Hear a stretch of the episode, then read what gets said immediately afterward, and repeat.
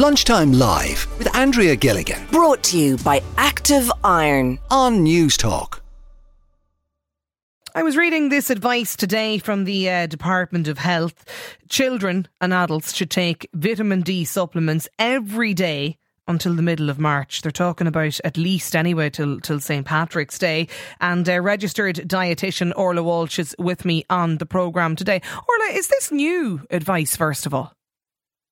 Um, no, not really. They've changed the recommendations and um, they've increased what they think we should be taking.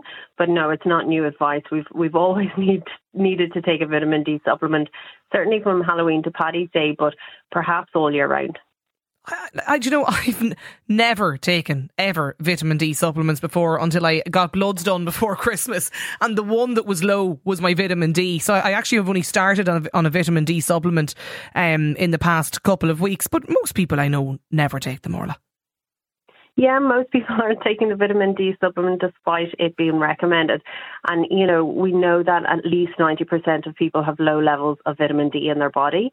And what they might experience is that they just get sick more often. But of course, it's used for, you know, it's important for a multitude of things in the body, including um, making sure we have healthy bones and muscles. So, so, so that's its uh, primary focus, then, is it?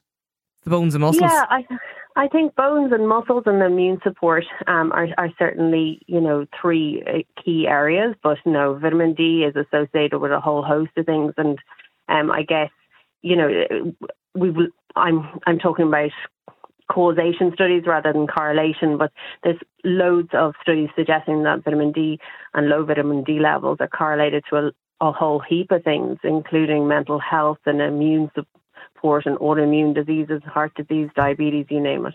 So it's just as simple as one supplement tablet a day. Yeah, it is just that simple. And there's different ways of taking it depending on um, you know, how you like to take your supplements. Sometimes people f- find sprays handy because they just keep it by the toothbrush. So after they brush their teeth, they just spray under their tongue and get on with the day. And sprays can be handy if you're working with babies because you put the drops in and it kind of falls out the cheek on the other side. It's quite frustrating. Um, so there is different methods of taking it, and vitamin D is, of course, in a lot of multivitamins. So what we don't want is people taking a separate vitamin D supplement if they're already taking a multivitamin or something else with vitamin D in it. Are there certain, uh, um, you know, measurements or amounts? Is there a difference in what you should give adults or children if we're telling people to start taking vitamin D now? Yeah, so when it comes to infants, it just depends on if they're receiving um, formula and how much formula they're getting. So if they're getting over 300 mils, they might not need to take a vitamin D supplement. Breastfed babies and babies getting less than 300 mils of formula might need five micrograms, while older kids, um, and you might need five micrograms up to the age of kind of five, and then it increases to around 10 micrograms. But when you become a teenager and adult, it increases to 15 micrograms, and it kind of stays at that for the rest of your life. They do recommend taking it every day from Halloween to Paddy's Day, like I said, but some people need to take it all year round, and that would include people um, living in Ireland with darker skin, um, as well as people who are indoors a lot of the time. Yeah, listener here says um, you you've absolutely no sun in Ireland. My entire family's been taking vitamin D for years. You can check your blood for vitamin D, and then you'll know whether or not you should take it. But you see, that's the point. I would have thought before you take supplements, you should go and get your bloods checked. But actually, am I right in saying the Department of Health here are just saying we should all be taking vitamin D anyway? Yeah, because um, you see, most people are going to be deficient or have subclinical levels you're talking about at least 90% of people studied. So, you know, it's instead they're kind of just suggesting that we all consider taking a vitamin D supplement. Like it would be quite expensive and invasive to check everyone's blood when when we know that most people do need most to take it, it because we're not getting enough through our food and we can't get enough through our food. Are there certain, um, you know, types or brands, or are they all pretty much they're all the one Orla? Like you don't need to spend a fortune all on them. similar. No, and I think the the problem is if I were to come on and say this is better than that and the other, it would actually increase the price tag for people and might stop some people from taking the vitamin D supplement. And we know that those who are in a lower socioeconomic disadvantaged area are more likely to be vitamin D deficient. So, um, you know, once you're taking a supplement, you're you're you're going to increase your levels and keep them maintain them all year round. The levels in our blood tend to be lowest, um, you know, in kind of March time and highest in sort of September. So, you know, when you get your bloods checked, if they are low in September, you know that perhaps you're someone who needs to take vitamin D all year round. What else should we be taking, Orla? Um, well, it depends. We know that you know Irish people don't eat enough fish, um, and you know that omega three fat that you get from oily fish is incredibly important for us.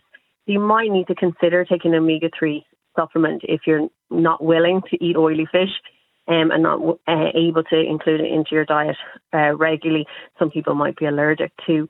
Um, then it, it, folic acid is another one, and women of childbearing age who could get pregnant. Um, you know, should consider taking um, 400 micrograms of folic acid. And then I suppose there are supplements for different issues or reasons. So if someone's allergy and they're excluding certain foods, they might need supplements there. If someone's following a, um, an exclusively plant based diet, they might need vitamin B12 and omega 3.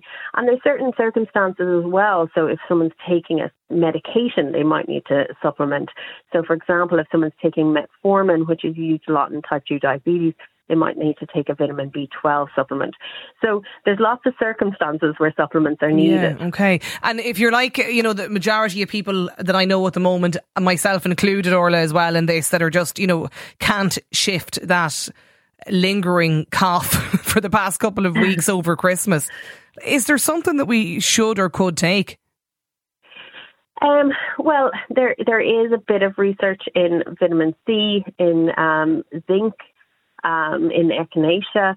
Um, you know, there are some supplements out there, but you know, for a lot of us, it means we might be better focused um, if we were to uh, better get better results if we were to focus our time on certain things like improving our sleep and how much we sleep, um, making sure that we eat our fruit and vegetables, um, that we're drinking water, and of course we're washing our hands regularly and coughing into our elbow. Um, Maeve is wondering. I know you mentioned folic acid, but the difference between folic acid and folate, which is better? Yeah. Um, I suppose, from my point of view, um, I need to be careful how I discuss this because, really, you know, when it comes to what is the evidence, we have the evidence that folic acid is important to take, that it's a stable supplement, and that is in, you know, when taken, it reduces the risk of neural tube defects. So that's the one, you know, if, if I'm, I'm talking kind of um, to to the more general population, that's the one I would encourage okay. people to take. Um, Sandra's wondering about advice for low energy, already on Eltroxin, Revive Active, fish oil, has a good diet, sleeps well, and she's still wrecked. Yeah, so if she's taking that medication, Eltroxin, she needs to make sure that she's taking it right. Um, it needs to be taken on an empty stomach and maybe an hour before she has breakfast. Um, and there are certain other things that she needs to focus on in, in, in her diet, such as um, making sure she doesn't consume too much soya foods, um, as well as making sure she gets enough selenium and zinc. And interestingly enough, the Irish population, um, you know, for the majority of people, they actually aren't eating and consuming enough selenium and zinc. Selenium comes from the likes of Brazil nuts, while zinc is um, comes from the likes of shellfish. So, you know, there are dietary aspects that she could okay. focus on to help improve her thyroid function. Uh, Jer is asking about a raised liver count, if you have any suggestions for that. Uh, well, it, when it comes to raised liver count, it just depends on what's raised because they look at several different things.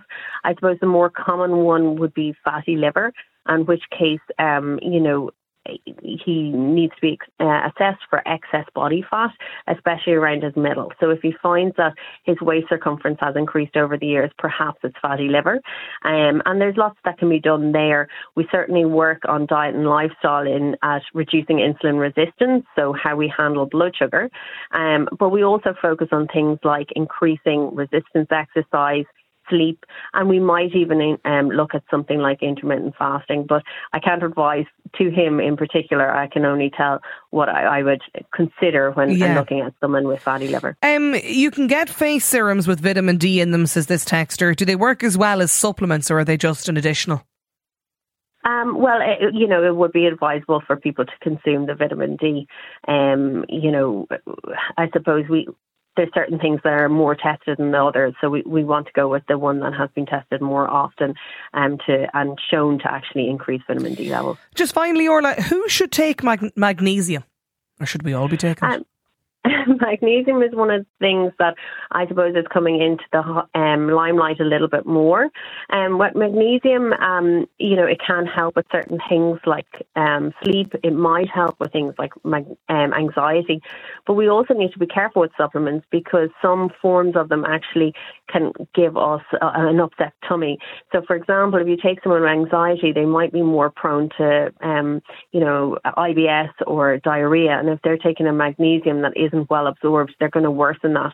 And that might worsen their anxiety um, and even fear of leaving the house for fear of having an accident. So you do need to be careful with the supplements, what you take. And I would take advice from a healthcare professional okay. on what's best for you. Registered dietitian Orla Walsh. Orla, thanks a million as always for joining us here today. I just thought it was interesting when I saw that uh, advice today about vitamin D from the Department of Health. Lunchtime Live with Andrea Gilligan. Weekdays at midday. Brought to you by Active Iron on Newstalk.